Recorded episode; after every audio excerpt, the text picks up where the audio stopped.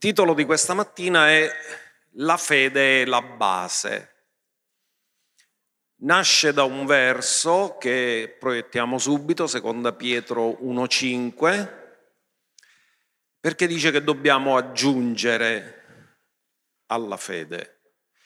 Io mi sono immaginato la fede come una piattaforma su cui aggiungere.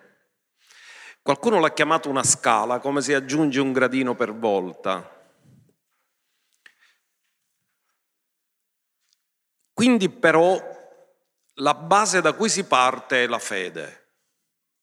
E siccome Dio in quest'ultimo periodo ci sta parlando molto di fede, e ne abbiamo bisogno, perché le scene che vediamo nel visibile non sono delle cose che ci edificano, e Dio ci vuole fare vedere le cose come le vede Lui. Perché voglio dirvi questo, la vera realtà non è quello che vediamo noi, la vera realtà è come vede le cose Lui. E Lui da Padre ci vuole fare vedere come vede le cose Lui affinché come figli possiamo vedere le cose come Lui le vede. Quindi proiettiamo questo verso, 2 Pietro 1,5 che dice anche voi, per questa stessa ragione, usando ogni diligenza. Se vi dico diligenza cosa pensate? Allo zelo, non al film western. Dice usando ogni diligenza, chi cavarde tutto. Usando ogni zelo, aggiungete alla vostra fede. Intanto Pietro dà per scontato che tutti noi abbiamo fede, amen? Aggiungete alla vostra fede la virtù e alla virtù la conoscenza. Poi prosegue, però noi siccome stamattina il titolo è partire da questa base, la base della fede aggiungete alla vostra fede la virtù. Sulla virtù ci torneremo dopo, semplicemente vogliamo dare ora solo la definizione. Che significa virtù? Significa eccellenza morale. Aggiungete alla vostra fede l'eccellenza morale. E vi dico subito che prima della conoscenza viene l'eccellenza morale perché se abbiamo conoscenza senza eccellenza morale possiamo diventare gonfi, ma se abbiamo conoscenza dopo l'eccellenza morale siamo una testimonianza. E Pietro dice aggiungete alla fede. La fede è la base, su questa base noi aggiungiamo per arrivare al top. E il top è l'amore di Dio. Oltre quello non possiamo avere come motivazione. La motivazione più alta rimane quella. E abbiamo imparato in questo ultimo periodo le tre dimensioni del soprannaturale tre dimensioni che fanno diventare le cose impossibili possibili.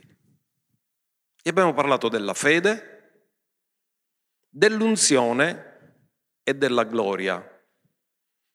È una cosa che ho detto stamattina verso la fine, stavolta la voglio dire all'inizio. La fede funziona per fede, l'unzione funziona per fede, la gloria funziona per fede.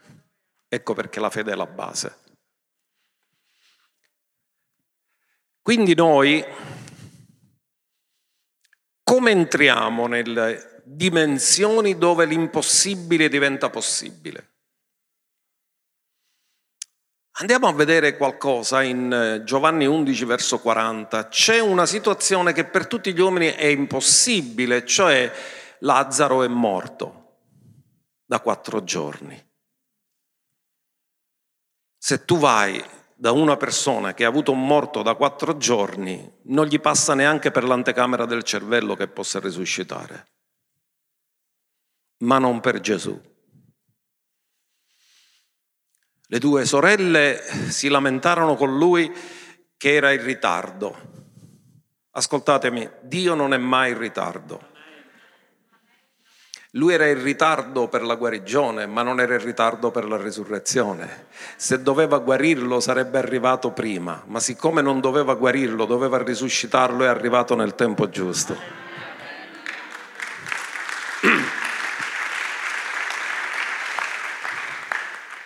E Gesù le disse,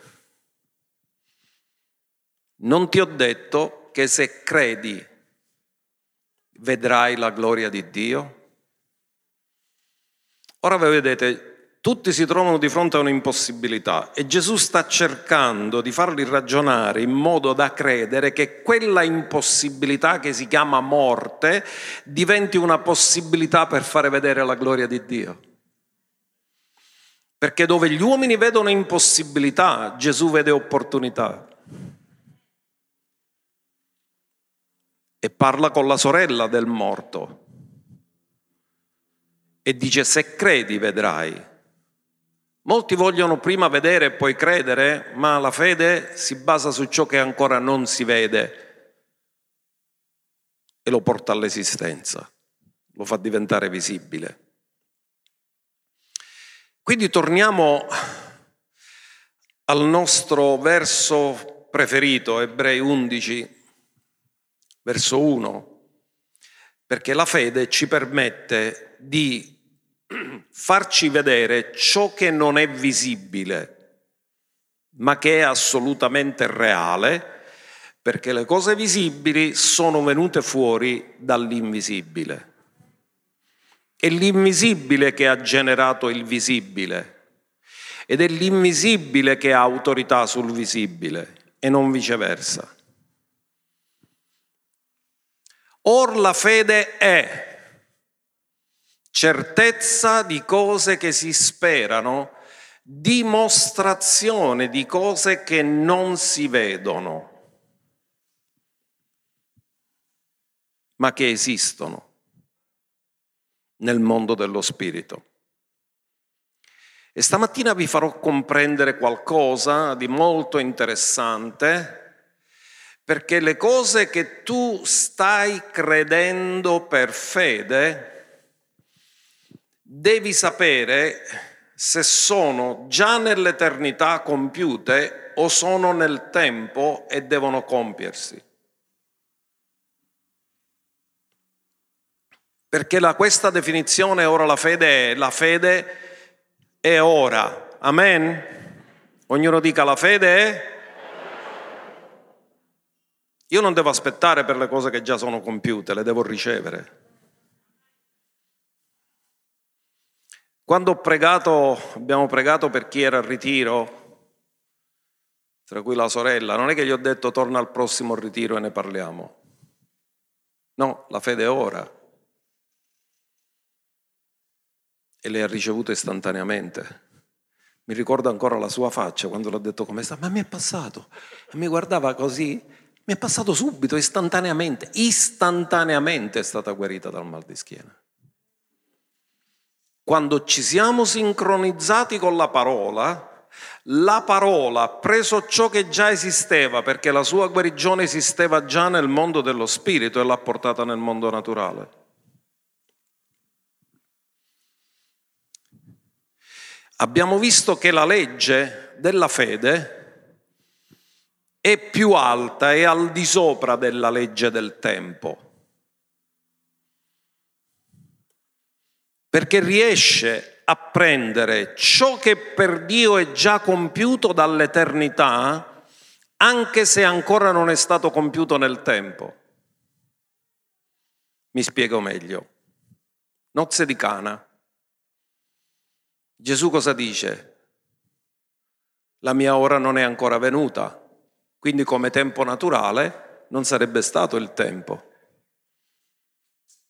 Ma Gesù l'ha fatto lo stesso. Significa ha usato una legge superiore a quella del tempo. Come tempo nel naturale non era il momento, Ma siccome lui agiva su, con una legge superiore a quella del tempo, che è la legge della fede, la fede è sempre ora. E quando disse ai servi, ora attingete e portate al maestro di tavola, l'acqua è diventata vino. Abbiamo imparato del centurione di Capernaum e della donna cananea, tutte e due gentili, quindi fuori dal patto non avevano una promessa su cui basarsi per poter ricevere la guarigione della figlia e del servo. Ma l'hanno ricevuto pur essendo fuori dal patto e Gesù a tutte e due ha detto la stessa cosa, si meravigliò della loro fede, lodò la loro fede, perché la legge della fede è superiore alla legge del tempo e supera la legge del tempo. In altri termini, il centurione di Capernaum e la donna cananea, anche se ancora Gesù per le sue lividure non aveva sanato tutti gli esseri umani, perché nel suo sacrificio è coinvolto ogni essere umano. Quando dice per le sue lividure siamo stati guariti, parla di tutti. Così quando dice che lui è morto, è morto per tutti. Anche se questo nel tempo non si era realizzato ancora, la fede, essendo superiore alla legge del tempo, ha permesso a due persone di ricevere qualcosa che nel tempo non si era compiuto, ma che nell'eternità era compiuta. Ecco perché certezza di cose che si sperano e dimostrazione di cose che non si vedono. Se si sperano significa sono nel futuro. Loro hanno preso una cosa del futuro che ancora non si era realizzata nel tempo e attraverso la fede l'hanno portata nel presente.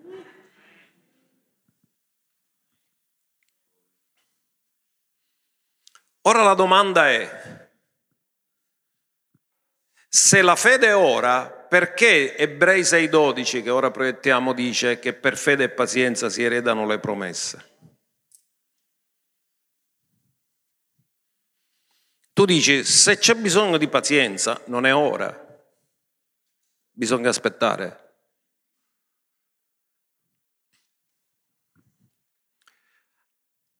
Affinché non diventiate pigri,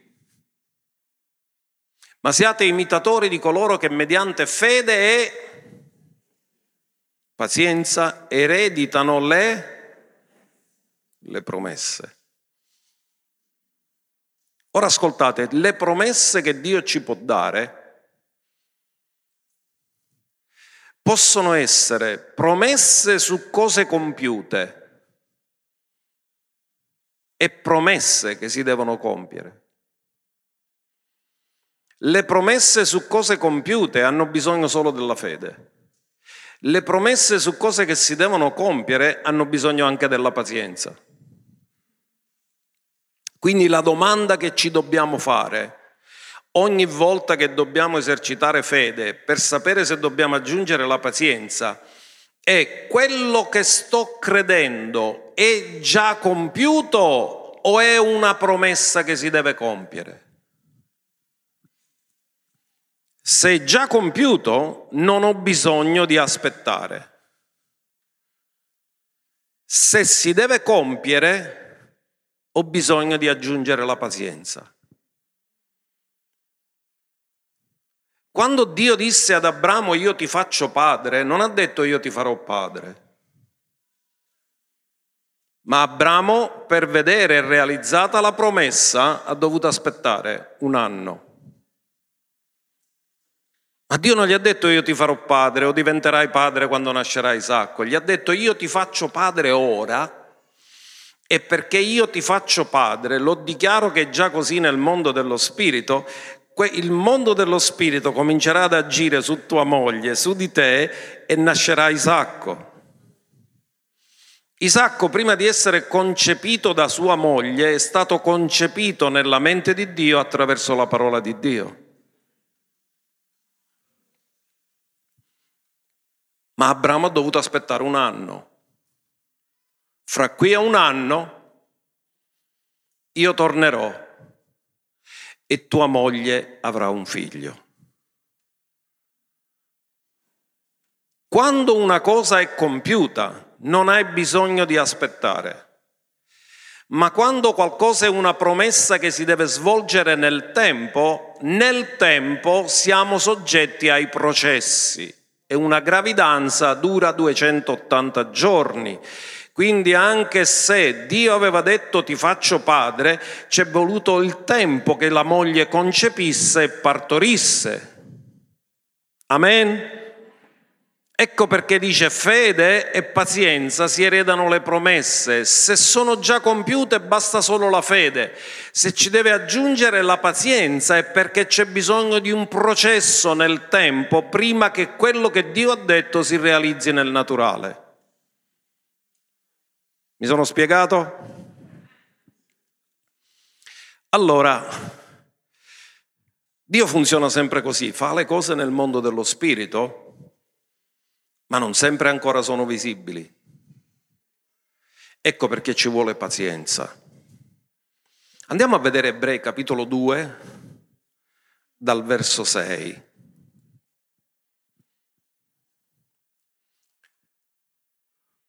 Ma qualcuno ha testimoniato in un certo luogo. Quelli che conoscono la Bibbia sanno qual è quel luogo, Salmo 8. Dicendo, che cos'è l'uomo perché tu ti ricordi di lui? O il figlio dell'uomo perché lo consideri? Notate una cosa, parla di uomo e di figlio dell'uomo.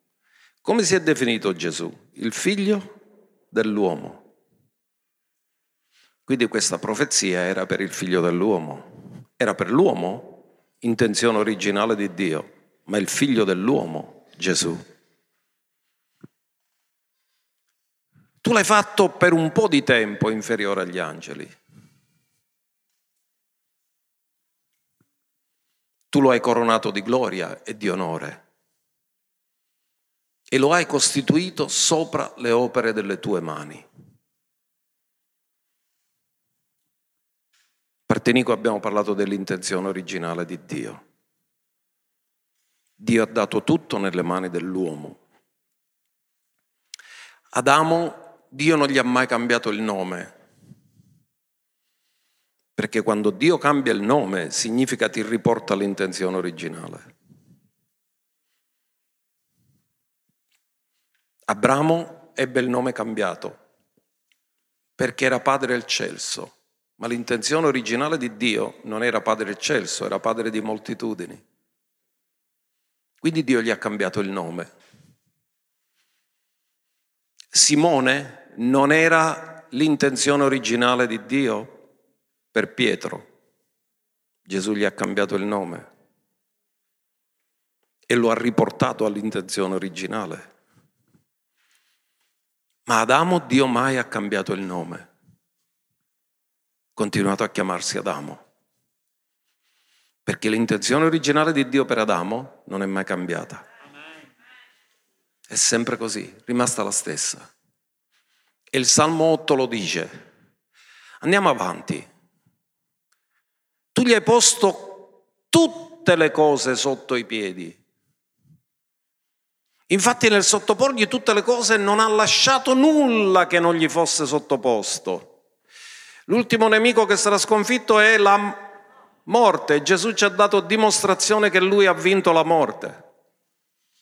Ma l'ha vinta prima di risuscitare dai morti, perché ha risuscitato Lazzaro e non solo. Non è lasciato nulla che non gli fosse sottoposto. Tuttavia, ecco qual è la pazienza. Perché entra la pazienza?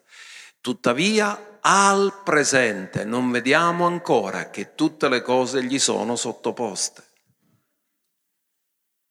Nel mondo dello spirito Dio ha già stabilito chi è il suo re. E non si può cambiare. Lui è re del re e signore dei signori. Quello non potrà mai cambiare, nessuno potrà mai cambiare. Noi possiamo dichiarare con assoluta certezza che Satana è sconfitto perché Dio ha stabilito chi è il re dei re e signore dei signori.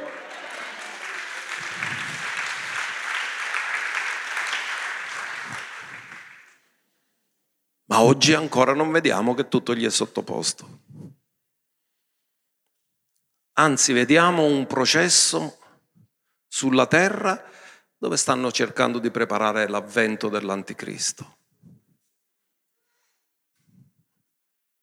Ma noi sappiamo come finirà. Sapete come lo distruggerà Gesù? Non userà armi, basta che ci ciuscia. Lo distruggerà col soffio della sua bocca.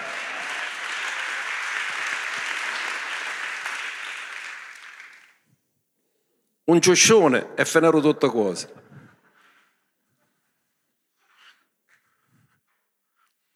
Dice non vediamo che tutte le cose gli sono sottoposte per ora. Siamo in un processo e quando c'è un processo non basta la fede, ci vuole la pazienza. Ma vediamo coronato di gloria e d'onore per la morte che sofferse Gesù che è stato fatto per un po' di tempo inferiore agli angeli, affinché per la grazia di Dio gustasse la morte per tutti. L'agnello era stato immolato avanti la fondazione del mondo ma è dovuto venire nel tempo per gustare la morte che già nello spirito aveva vissuto, l'ha dovuto vivere attraverso un corpo fisico. E tu dici, come ha fatto a morire? Se il salario del peccato è la morte, Gesù non ha mai peccato, come ha fatto a morire non avendo mai peccato? Perché è divenuto peccato per noi, se no non poteva mai morire.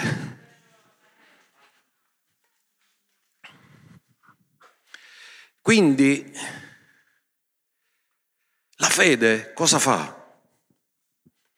È il ponte tra il tempo e l'eternità.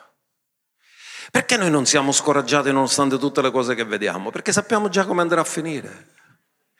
La fede mi fa vedere oltre il visibile, mi fa vedere la fine fin dal principio, mi fa vedere le cose compiute quando ancora non sono compiute. La fede è il ponte che unisce il tempo all'eternità. È la chiave che, apra, che apre la porta che separa il tempo dall'eternità. C'è la serratura, immaginate una porta, da questa parte c'è il tempo, dall'altra parte c'è l'eternità, la fede è la chiave che apre, nel tempo ti fa vedere l'eternità.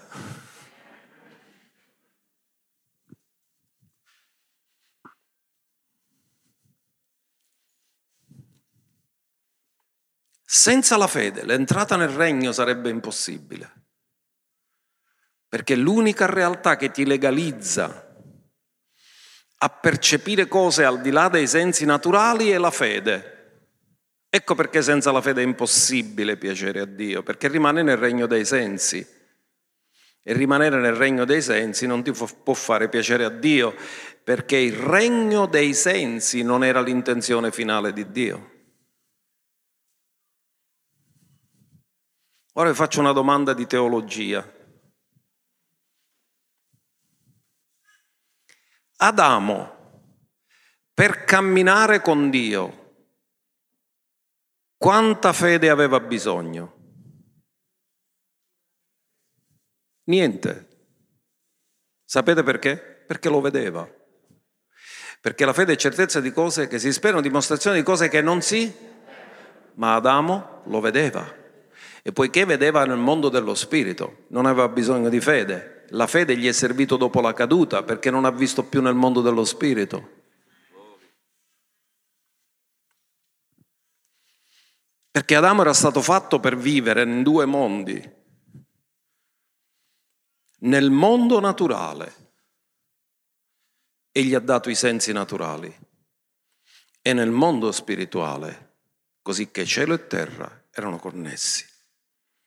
Andiamo a vedere questo verso che è molto bello, Genesi 3.8, perché Adamo passeggiava con Dio.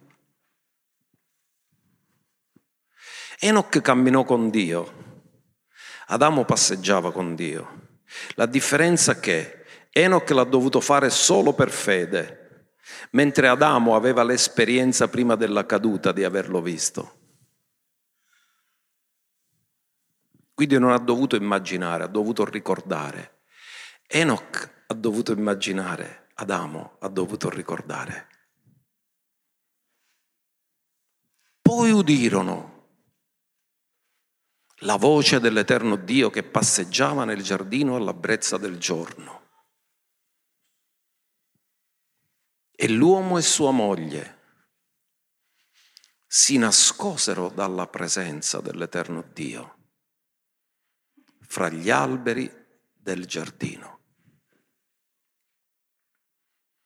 Udirono come fecero a udire la voce se Dio non stava solo passeggiando? Perché Dio lo chiamò dopo, Adamo dove sei?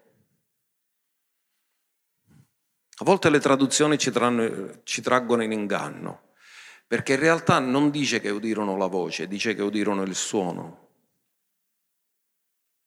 Se andate a vedere il testo originale, dice udirono il suono dell'eterno Dio che passeggiava. In altri termini, quando Dio passeggiava, creava armonia. E siccome loro erano caduti e avevano perso l'armonia, ascoltando l'armonia di Dio, si resero conto della loro disarmonia e si nascosero. Dio creò Lucifero e aveva gli strumenti musicali incorporati, cioè Lucifero non doveva andarsi a prendere gli strumenti, ce l'aveva nel corpo. E se Dio che ha dato gli strumenti incorporati a Lucifero, Lucifero ogni volta che camminava suonava, pensa a Dio che ha creato Lucifero.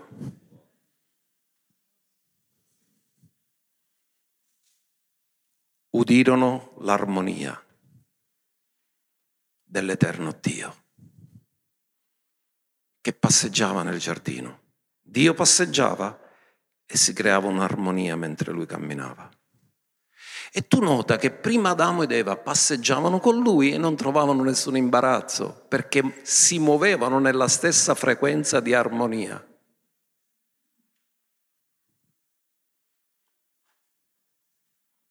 L'uomo e sua moglie, caduti, si nascosero dalla faccia dell'Eterno, perché la parola presenza significa faccia. Quando tu sei in imbarazzo con una persona, non vuoi essere confrontato faccia a faccia, preferisci parlare dietro.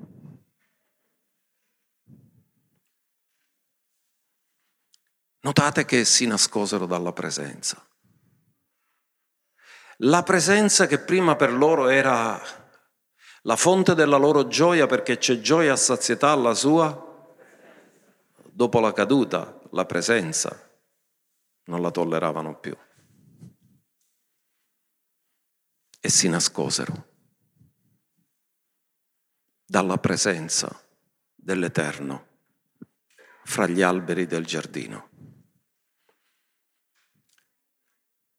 Quindi Adamo cominciò a usare la fede dopo la caduta, perché prima gli occhi dello Spirito erano aperti e vedevano Dio. E quando vedi non hai bisogno di fede. La fede ti serve quando tu non vedi. Perché certezza di cose che si sperano, dimostrazione di cose che non si.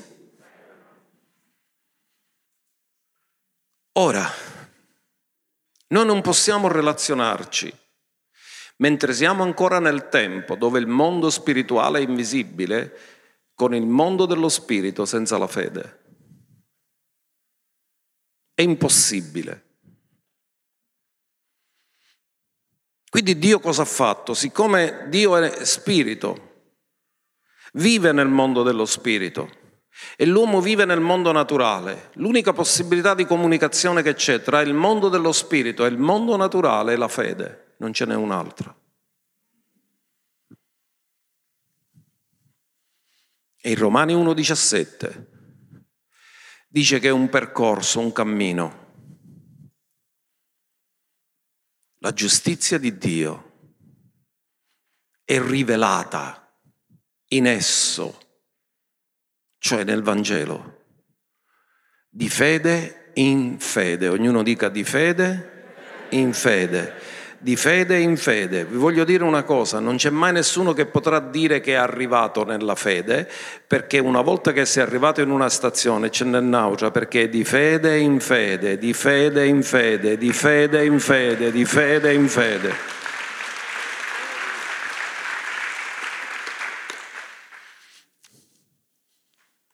La fede di fatto non è statica, è un movimento. Quando diventiamo statici significa che abbiamo smesso di camminare per fede. Perché la fede è un movimento di fede in fede, di fede in fede. Come sta scritto, il giusto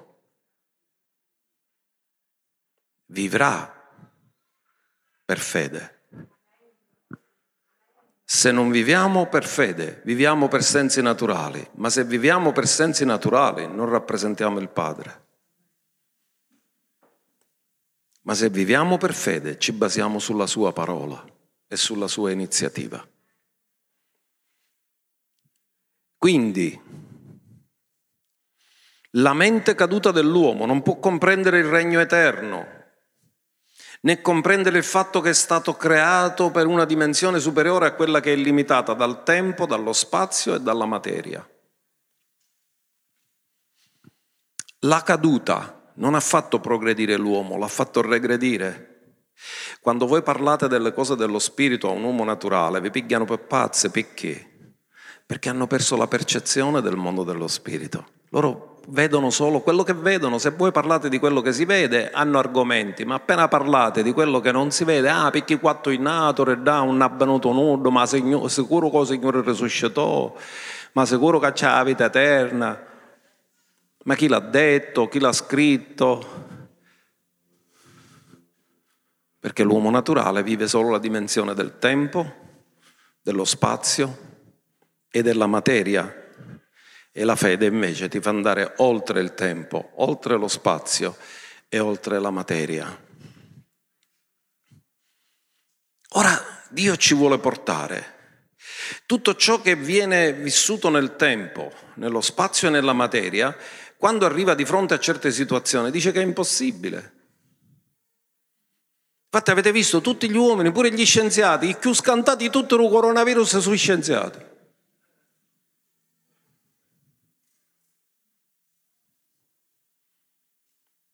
Tutti hanno paura. Non avendo vita eterna, si sono legati a questa vita e se perdono questa vita pensano che hanno perso tutto. Noi abbiamo l'assicurazione sulla vita, magari capiamo questa vita, la vita eterna non la leva nudo.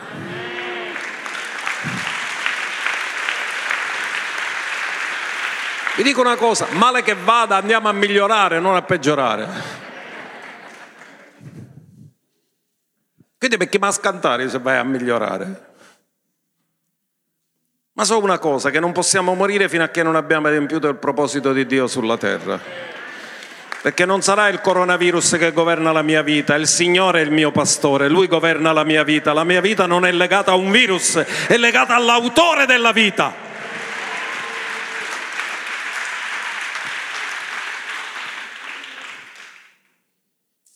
Ora, la fede è quella che ti riesce a prendere le cose dove sembra che c'è un'assoluta impossibilità e ti porta nelle possibilità di Dio, perché per Dio non c'è niente di impossibile.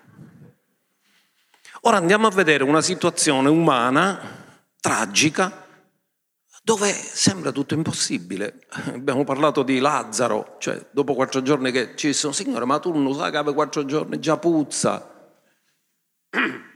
Come dire è impossibile, c'ha a pensare subito. Magari risuscitava subito ancora mentre era cavolo.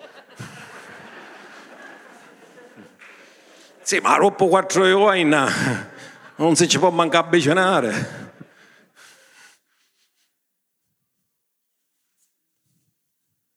Ragionamenti umani. Ma Dio non ha impossibilità. Quindi andiamoci a studiare questa situazione dove c'è il contesto che Gesù deve dire a questo padre, se tu puoi credere, tutto è possibile a chi crede. Cioè questo padre, Gesù sta lottando con questo padre per fargli credere che tutto quello che lui ha reputato impossibile in realtà davanti a Dio è possibile. E quello che Dio sta facendo con noi, sapete che cos'è? Sta cercando di combattere con noi per farci capire che le cose impossibili per Dio sono possibili. Basta che ci crediamo, Dio rende l'impossibile possibile.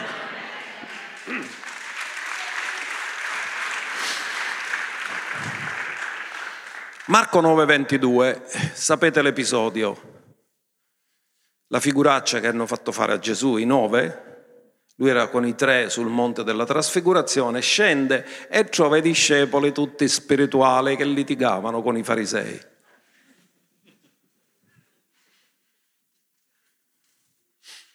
Nove erano iddi, i farisei minimo erano sei.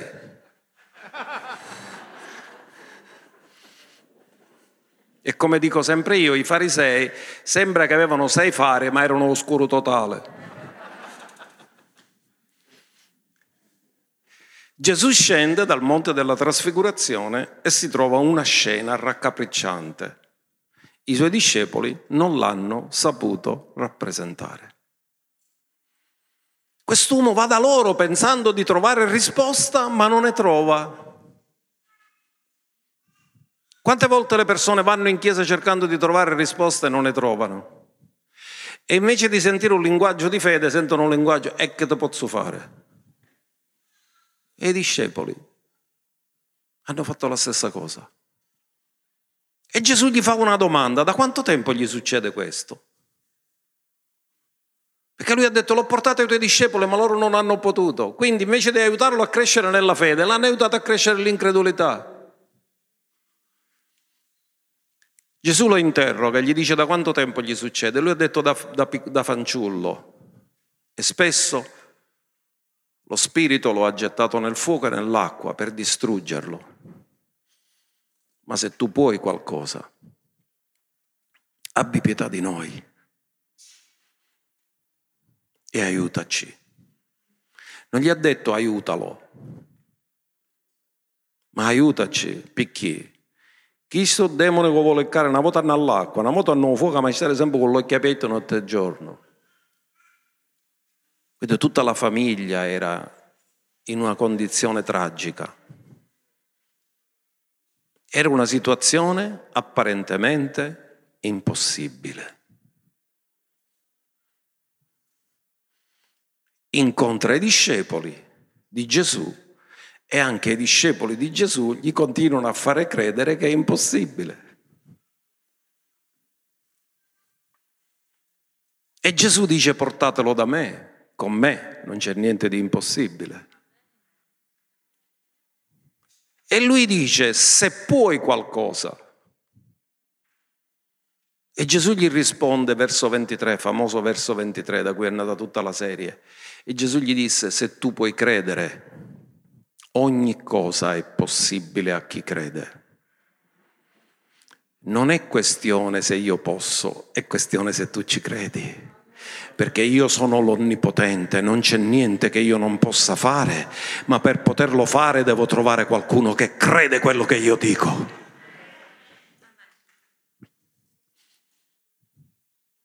E subito il padre del fanciullo, avendo capito che non era responsabilità di Gesù o se avesse o no il potere, ma era, dipendeva dalla sua fede,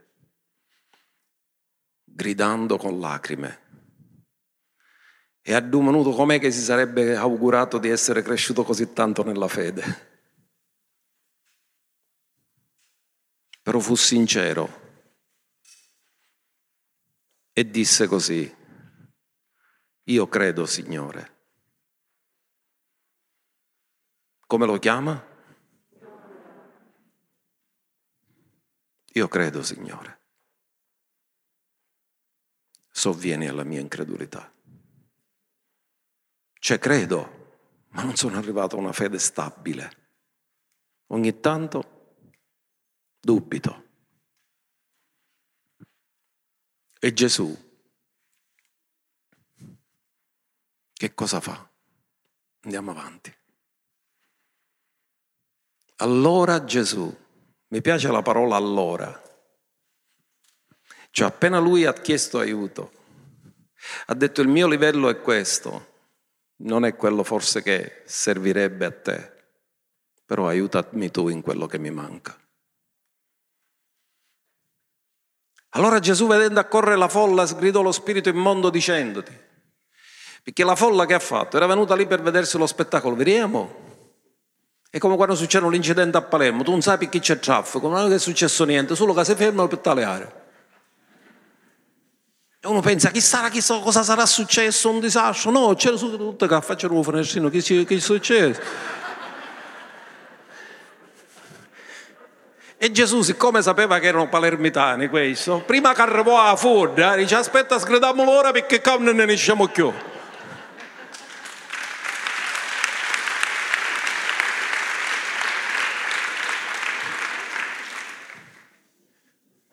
Vedendo accorrere la folla, sgridò lo spirito immondo dicendogli, spirito muto e sordo, io te lo comando, esci da lui e non entrare mai più in lui. E lo spirito o il demone, gridando e straziandolo forte o grandemente, se ne uscì.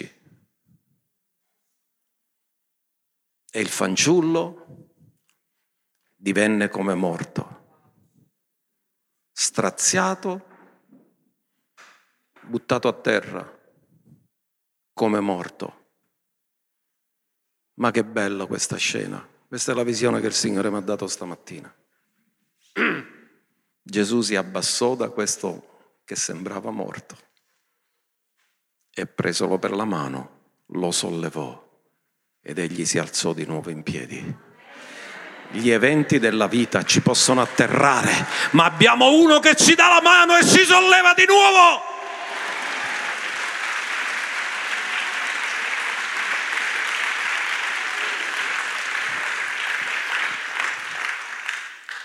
E stamattina ho visto questa visione mentre era finito il servizio, stavamo adorando e lo Spirito Santo mi apre gli occhi e mi fa vedere persone abbattute e Gesù che ci va uno per uno e gli dà la mano e li sollevava uno per uno. Rimettiti in piedi, rimettiti in piedi, rimettiti in piedi, rimettiti in piedi, rimettiti in piedi.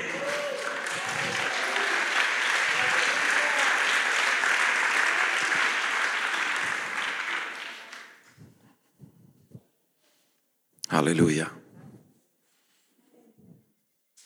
Quando siamo liberati dall'incredulità, possiamo entrare nella realtà del livello della sua unzione.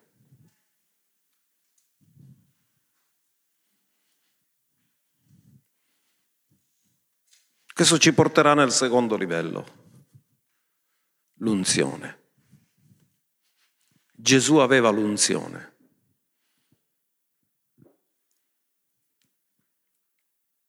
Ora, la domanda è com'è che Gesù ci è riuscito e i discepoli no? Perché i discepoli vivevano solo nel mondo naturale. Gesù viveva in due mondi.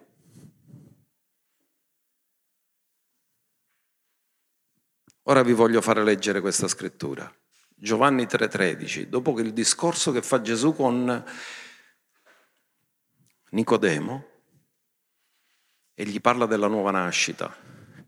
E gli dice che il figlio dell'uomo sarà innalzato, che trarrà tutti a lui.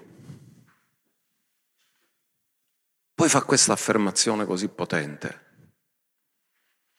Ora nessuno è salito in cielo. Abramo era in cielo? No, era nel seno di Abramo.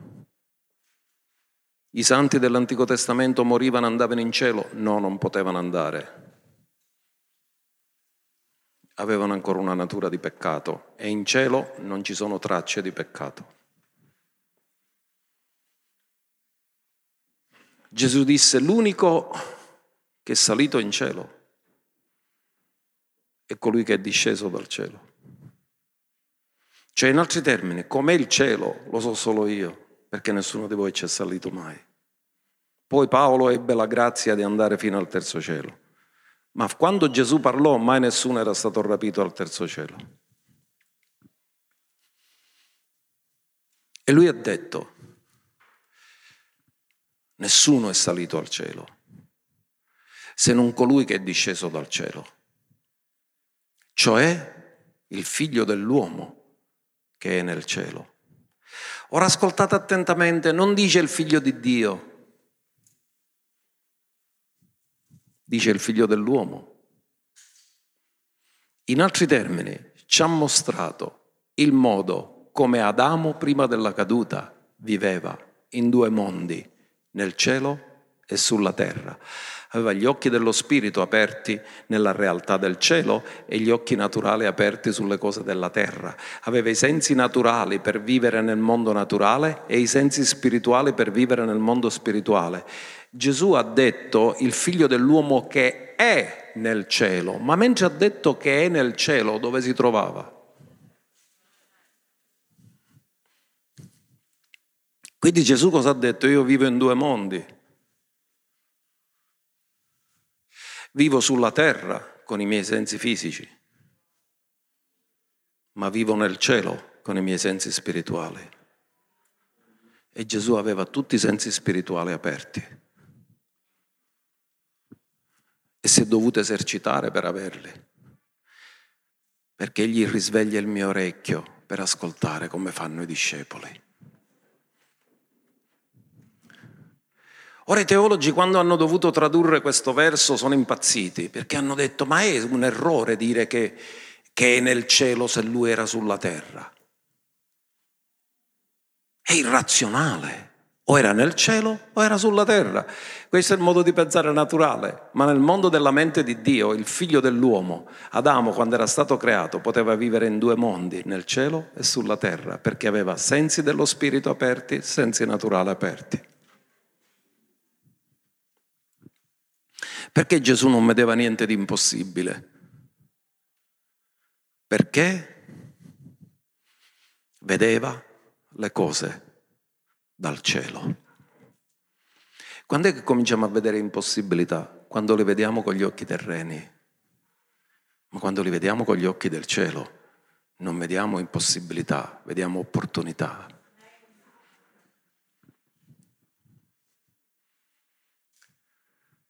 Ora notate che Gesù ha detto il figlio dell'uomo che è nel cielo. Perché se avesse detto il figlio di Dio, diceva, vabbè è normale, tu vieni di là, eh. è il figlio dell'uomo. Salmo 8 viene chiamato figlio dell'uomo, l'abbiamo letto. E Giovanni 2,11 quando dice che il primo miracolo che Gesù fece, lo fece come figlio di Dio o lo fece come figlio dell'uomo? Lo fece come figlio dell'uomo. perché loro non hanno visto la gloria che lui aveva avanti la fondazione del mondo, perché Gesù prima di venire sulla terra si è dovuto spogliare di quella gloria. E poi nella preghiera sacerdotale dice, Padre, ridammi la gloria che avevo presso di te prima che il mondo fosse. Allora quando qui dice che Gesù fece questo inizio dei segni in Cana di Galilea e manifestò la sua gloria, i suoi discepoli credettero in lui, lo ha fatto come figlio dell'uomo. O no? e la gloria come figlio dell'uomo. E Giovanni cosa ha detto? Noi abbiamo contemplato la gloria dell'unigenito figlio di Dio.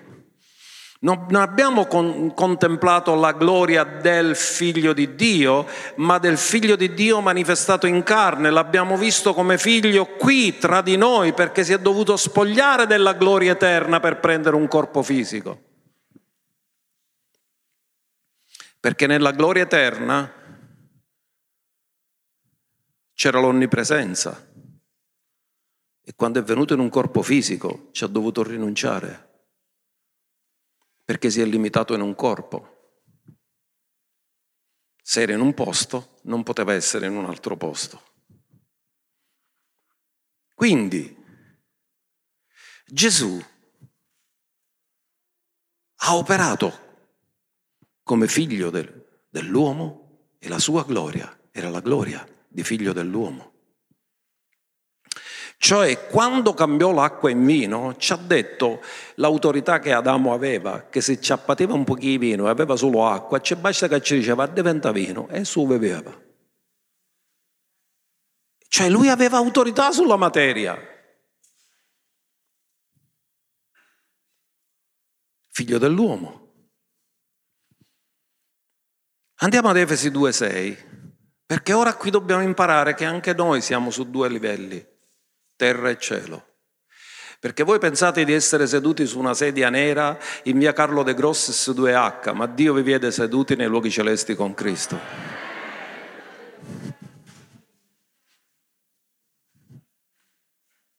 In spirito ci ha risuscitati con Lui e con Lui ci ha fatti sedere. Ci farà sedere o ci ha fatti sedere? Dillo, già mi ha fatto sedere. Cioè siete voi che siete illusi a vedermi seduto qua, in realtà sono seduto là. Ci ha fatti sedere nei luoghi celesti, in Cristo Gesù. Cioè, ora voi comprendete che significa che se noi afferriamo questo nella mente di Dio, le cose non le vediamo più dai luoghi terrestri, le vediamo dai luoghi celesti. E quando tu vedi le cose dai luoghi celesti, non vedi impossibilità, vedi opportunità.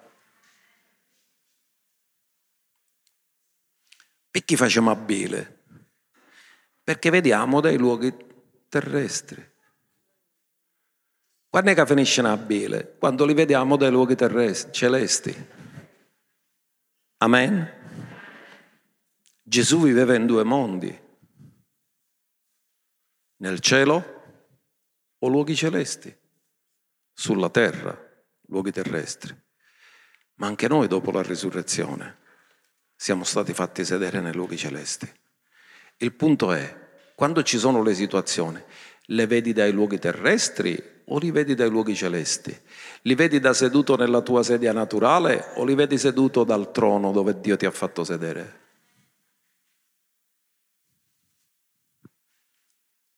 Ci ha fatto sedere con Lui nei luoghi celesti. Perché Gesù ci ha detto tutte le cose che scioglierete sulla terra saranno sciolte nei cieli, tutte le cose che avrete legato sulla terra saranno legate nei cieli? Significa ci ha ridato l'autorità di collegare cielo e terra. Matteo 16, 19. Io ti darò le chiavi del regno dei cieli. Com'è il regno dei cieli per ora? Visibile o invisibile? Quindi la chiave com'è? Visibile o invisibile? E sapete qual è la chiave che apre le cose dal tempo all'eternità? Come si chiama questa chiave?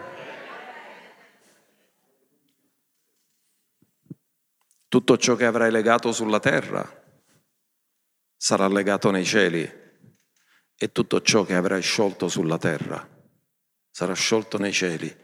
In altri termini, ti ho dato il diritto di funzionare su due livelli, cielo e terra, e di fare in modo che le cose sulla terra vengano fatte secondo la volontà del cielo e le cose che si decidono sulla terra vengono registrate in cielo.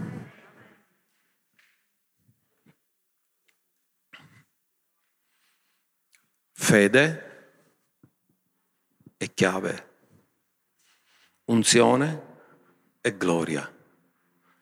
Tre livelli del soprannaturale. Il soprannaturale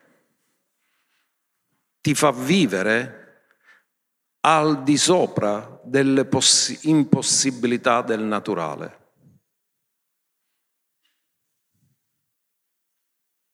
In un matrimonio che finisce il vino, come finiva? A schifeo finiva, pure il finiva. Dice, ma manco vino per il matrimonio hanno, ma come sono combinate? C'era un'impossibilità nel naturale, era finito il vino. Ma dove lui è presente, le impossibilità diventano opportunità per mostrare la gloria di Dio.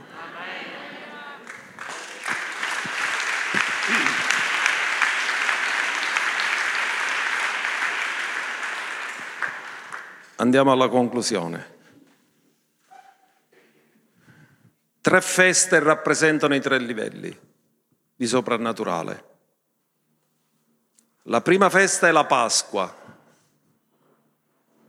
la seconda festa, la Pasqua rappresenta la fede. La Pentecoste rappresenta l'unzione e Tabernacoli rappresenta la gloria. Le tre feste obbligatorie.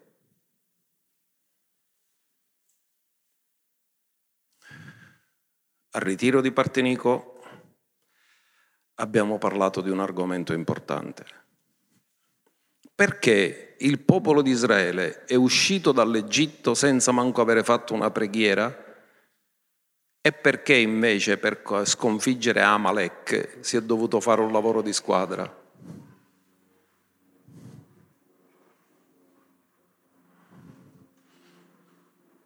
Eppure l'esercito di, del faraone era più potente di quello di Amalek. Come mai per vincere contro l'esercito del faraone nessuno ha pregato? E per vincere contro Amalek hanno dovuto fare un lavoro di squadra.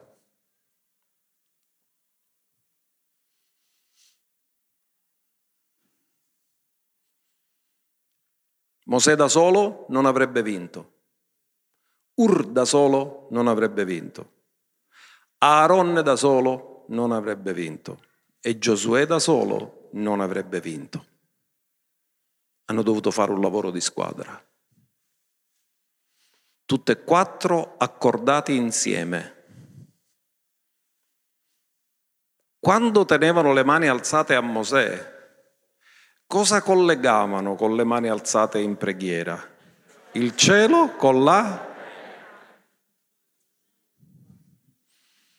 E la domanda è, e perché quando sono usciti dall'Egitto non c'è stato bisogno di pregare? Perché durante la festa di Pasqua i portali sono aperti e cielo e terra sono collegati non per le preghiere degli uomini ma per la sovranità di Dio.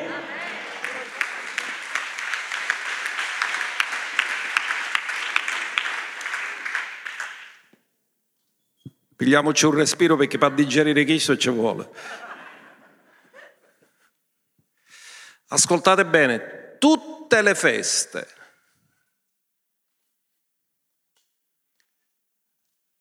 sono sotto la sovranità di Dio.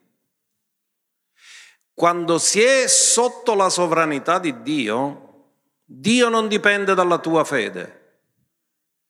Dio non dipende dalla tua preghiera, Dio dipende solo dalla sua sovranità. Ecco perché il livello della gloria è un altro livello, perché la gloria è un livello dove c'è la sovranità.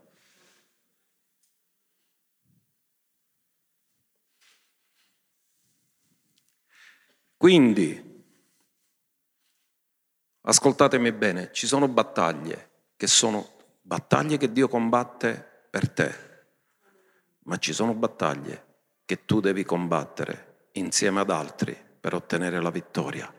Ecco perché l'isolamento è diabolico, il distanziamento è diabolico, ma Dio non ci distanzia, Dio ci vuole tenere uniti come corpo.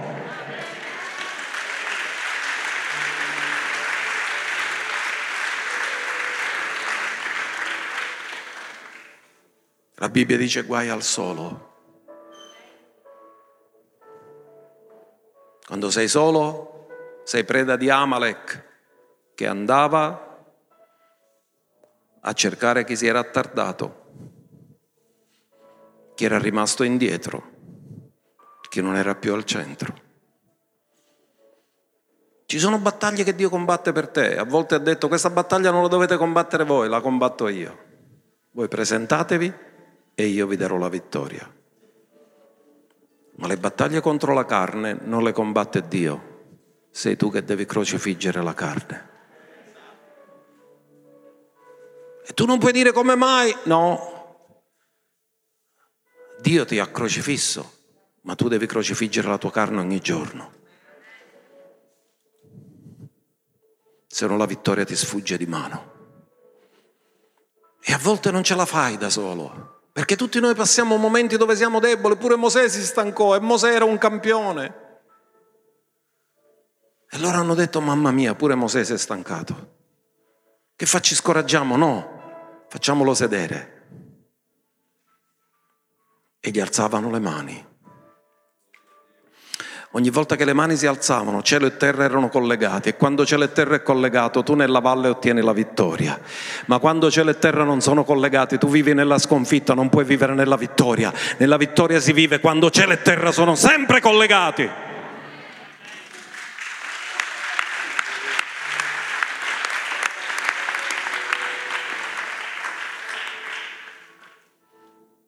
Pasqua, portale aperto, non hanno fatto una preghiera, solo hanno applicato il sangue. Pentecoste. Molti dicono che Pentecoste è scesa lo Spirito Santo perché erano tutti radunati nello stesso luogo con una sola mente. Non è che c'è scritto quando, siccome tutti erano radunati con una sola mente, è sceso lo Spirito, ne ha detto quando il giorno di Pentecoste giunse. E la sovranità. Lo Spirito Santo non sarebbe mai sceso in un altro giorno, solo il giorno di Pentecoste. Poiché loro erano nelle migliori condizioni, li ha aiutati a collaborare con lo Spirito, ma non ha determinato la discesa dello Spirito. Gesù aveva detto, fra qui e non molti giorni scende. Se siete pronte, buono per voi, se non siete pronte, come alcune non si presentarono, peggio per voi, ma scenderà. Sovranità. Qual è l'ultima cosa che aspettiamo? Che piaccia o non piaccia? Possono festeggiare i demoni, Halloween, tutto quello che buono, sotto le piere, tutti, i cucuzzi, i caravani, tutte cose scafazzate.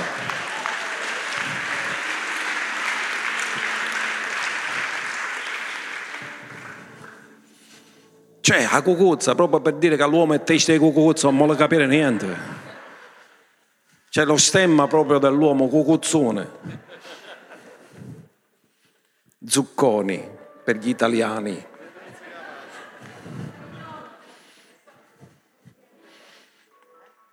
Ultima festa, tabernacoli. Il Re di Gloria entrerà.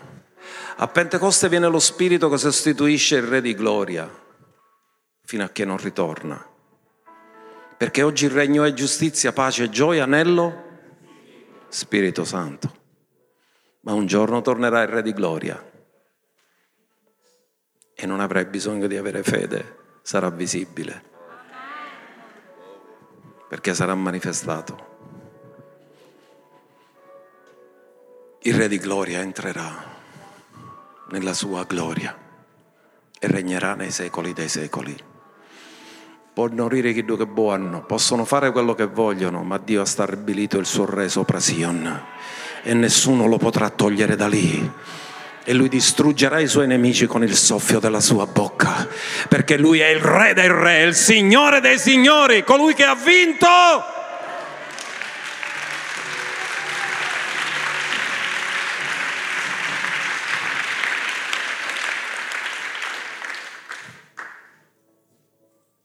Ritorniamo all'inizio, seconda Pietro 1,5.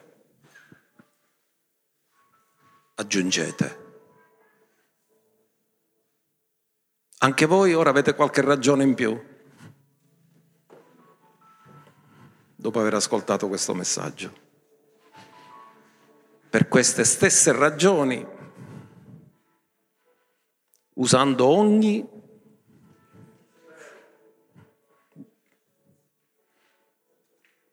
zelo. Aggiungete alla vostra fede l'eccellenza morale. Eccellenza morale nel greco è arete. Significa che per andare veramente a rete deve avere eccellenza morale, se no gol non fai.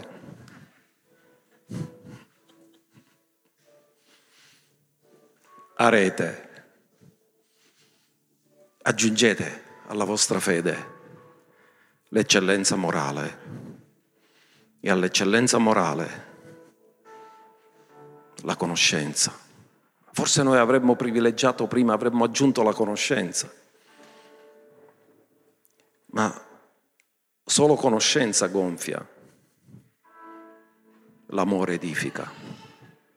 E l'eccellenza morale ha una sola motivazione, l'amore. Ultimo verso e concludiamo stamattina. Seconda Pietro 1.3, perché mi piace che c'è pure questa parola virtù. Alla fine dice che Dio ci ha scelto mediante la sua gloria e eccellenza morale. Poiché Dio è eccellente ed è santo in tutte le cose, quando fa una scelta che parte dalla sua natura, il suo carattere, la sua santità e la sua gloria, significa che non può essere più modificata.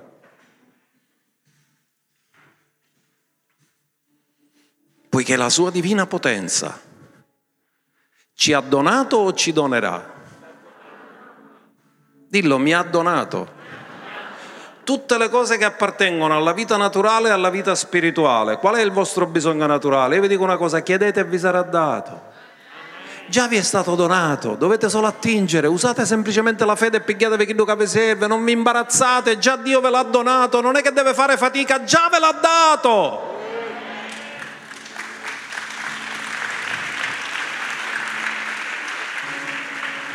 Vi ha donato tutte le cose, quante? Tutte, che appartengono alla vita naturale e alla vita spirituale, per mezzo della conoscenza di colui che ci ha chiamati. Il mio popolo perisce per mancanza di, ma se ha conoscenza è provveduto appieno e non perisce.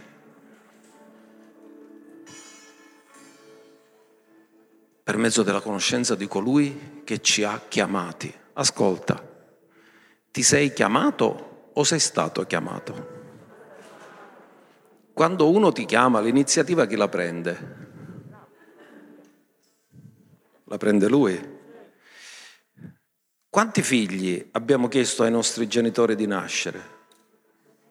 Nessuno. Loro ci hanno chiamato appena siamo nati ma Dio ci ha chiamato prima di nascere. Loro ci hanno dato un nome dopo che siamo nati, ma Dio ci ha dato un nome al di sopra di ogni altro nome, prima ancora di nascere. Non siamo noi che abbiamo scelto i nostri genitori, non siamo noi che abbiamo scelto Lui, è Lui che ha scelto noi e ci ha chiamati. Ascolta, tu e io siamo importanti secondo chi ci ha chiamato. E l'importanza di una persona dipende da chi lo chiama.